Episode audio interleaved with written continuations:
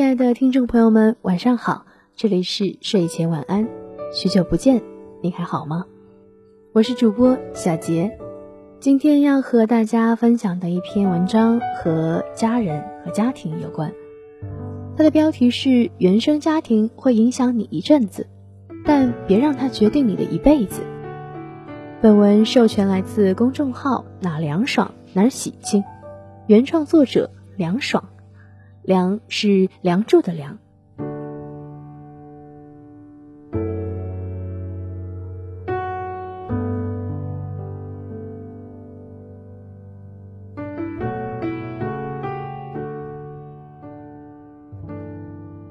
有心理学家说，人花一生时间来整理童年。这些年，很高兴原生家庭的概念和影响逐渐被大众所熟知。但也遗憾，原生家庭成为很多年轻人生活不顺的背锅侠。讨好人格都怪父母从小教育自己要乖，内心自卑都怪父母历来都扮演差评师，焦虑不安都怪父母对自己要求太严格，过于自我都怪父母溺爱把自己惯坏了。我看了不少心理学书籍。深深觉得，如果一个人的父母心智成熟、情绪稳定、人格健全，他在心智、情绪、人际、感情等方面可能表现更好。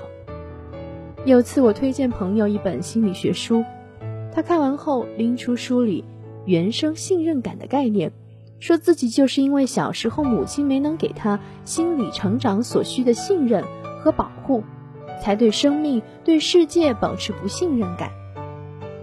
朋友误会我推荐书的初衷，作者的原生家庭问题大到让他患上精神方面的疾病，敏感多疑、自卑不安，但他尽力自救，学成心理学界的泰斗，当自己的临床医生，治愈了自己。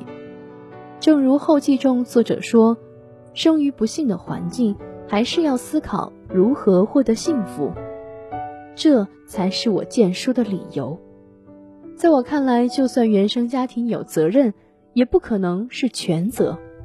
原生家庭会影响你，但不至于决定你。如果你有幸投胎到一个父母相爱、教育有方的良善之家，获得投胎红利固然恭喜。但如果你长大后发现原生家庭把你带沟里了，而你不享受沟里的生活，不必在沟里互泼脏水。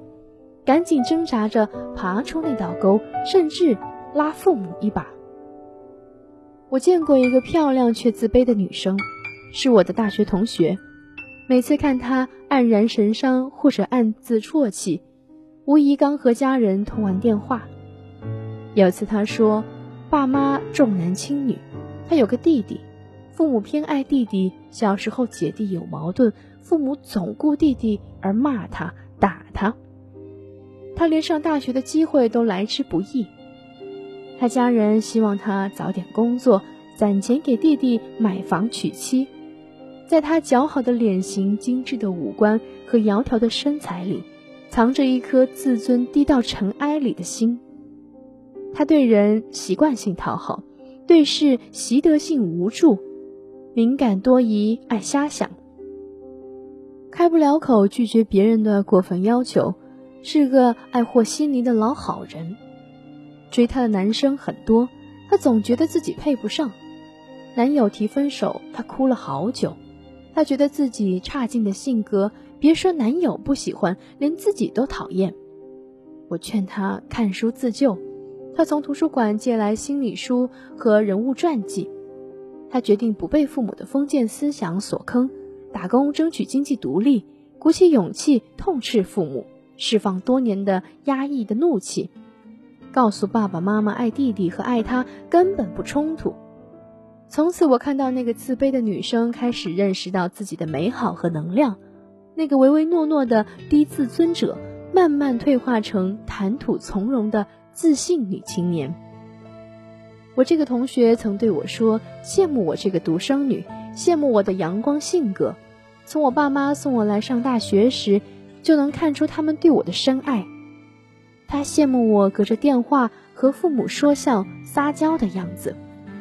我对自己的原生家庭评分很高，其中有我的两大功劳：一，我对原生家庭伤害有种记好不记坏的愚钝感。我这个天蝎女很记仇，我妈边贬损我边表扬别人家孩子，我爸把我鼻血都打出来，这些我都记得一清二楚。直到某天，我发觉自己只记得父母对不起我，其实我也伤害过父母。我小时候有天只有我和我妈在家，家里来了个尼姑化缘，我妈叫我找邻居来，我到邻居家居然和小朋友看动画片。把担惊受怕的妈妈抛诸脑后。我小学时有次叫同学到家玩，以为家里没人，和同学聊起零花钱，我居然说我爸没他爸有本事。后来我爸从卧室走出来了。我初中时，我妈做阑尾手术，我居然没去看她，跟同学跑去水上乐园玩到很晚。他们当时绝对心寒到负无穷。我在他们无助时不管他们，失意时看清他们，我至今愧疚到讲不出抱歉。真希望他们忘了这茬儿。我在心里默默做了个等价交换，我忘掉父母对我的伤害，父母也忘掉我对他们的伤害。这还不够，我记得他们的好，他们也会记得我的好。对于父母，我不想记仇，只想感恩。二，我越长大越学习，越有能量改善原生家庭。小时候家里来亲朋好友，父母夸来家做客的小朋友比我成绩好。等客人离开，我就对他俩说：“喜欢别的小朋友就去给人家当爸妈。”爸妈说：“表扬客人家的小孩是客气话。”从此，我爸妈虽然还会说别人家孩子的优点，但从不会再拿我和别人比较。小学时学校教珠算，我爸妈得知我一句口诀都不会背，气得发抖，骂我在学校不好好读书。我拿出课本指出十进制不需要口诀，并告诉他们世界和知识都在发展，调查清楚后再骂不迟。随后我爸妈责怪我之前都会弄清楚状况。高中学文理科，大学选专业，毕业后找工作。我都选择了他们希望的反面，他们对我软硬兼施，劝我说别对着他们干。我说这是我的人生，我犯不着跟父母对着干，我要追求想要的生活，自负盈亏。他们放手让我去，每次都没让他们失望。现在我觉得我妈有点讨好型人格，我常告诉她亲朋好友来看望，困了累了就打个招呼去休息。我爸有点以我为中心，我常分角色扮演别人对他的行为的观感，很高兴他俩性格趋于中和。家人争执时，我主动示好并调解，变生家庭氛围的柔顺剂。爸妈第一次当爸妈，我第一次当孩子，都没经验，请多担待。但通过我自己看书学习，尤其感谢阿德勒的观点给我正面力量，和父母沟通碰撞。他们成了更好的爸妈，我成了更好的孩子。听过一个说法，每个人都有三次诞生。第一次诞生是爸妈精卵结合后，在妈妈子宫里着床的时刻；第二次诞生是从妈妈肚子里出生，进入原生家庭生活成长；第三次诞生是在成长过程中，通过学习、认知和改变。在自己的世界里宣誓就职，把从原生家庭里被动接受到的错误观念、不良习惯，主动辨明是非，拨乱反正。这世上存在不配为人父母的人，但对大多数人而言，父母是爱我们的，但他们受限于成就观念、知识水平、素质技能和成长背景，不能或者不会表达他们对子女的爱。尽管父母在悉心照顾子女，在成长过程中免不了磕磕碰碰，留下大大小小的心理阴影。可我要记着家人对自己的伤害到什么时候呢？年轻的时候埋怨两句还无伤大雅，等我步入中年和老年，再拿童年阴影和原生家庭伤害说事儿，我好意思说，别人好意思听吗？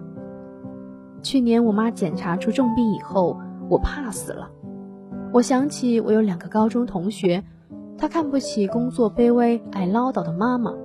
我们去他家，常听到他对妈妈的恶语相向。他大一时，他妈出了车祸，当场去世。十多年过去后，他还恨着自己对父母的态度太差。毕淑敏有句话。两代人命运的云梯衔接处，时间只是窄窄的台阶。从我们明白人生的韵律，距父母还能明晰的谈论以往并肩而行的日子，屈指可数。留给我们和原生家庭和解的时间不多了。以后父母日渐老去，疾病倍增，你还要计较到什么时候？原生家庭必然影响你一阵子。但未必决定你一辈子。仅此一生，你是要不停追责父母、整理童年，还是懂得内心缺憾，想办法补上，然后弹个响指，朝着星辰和大海轻装上阵？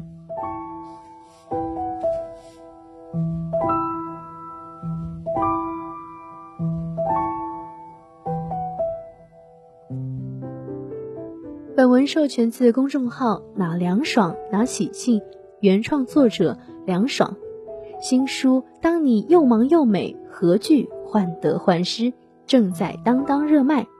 公众号 ID 是“这凉爽”的全拼小写，微博凉爽小抽筋了。已出版《你来人间一趟，你要发光发亮》，理性天蝎女治拎不清玻璃心，拧巴症。点燃你的自律心。这里是原声带网络电台，睡前晚安，我是主播小杰，我们下次再见，晚安。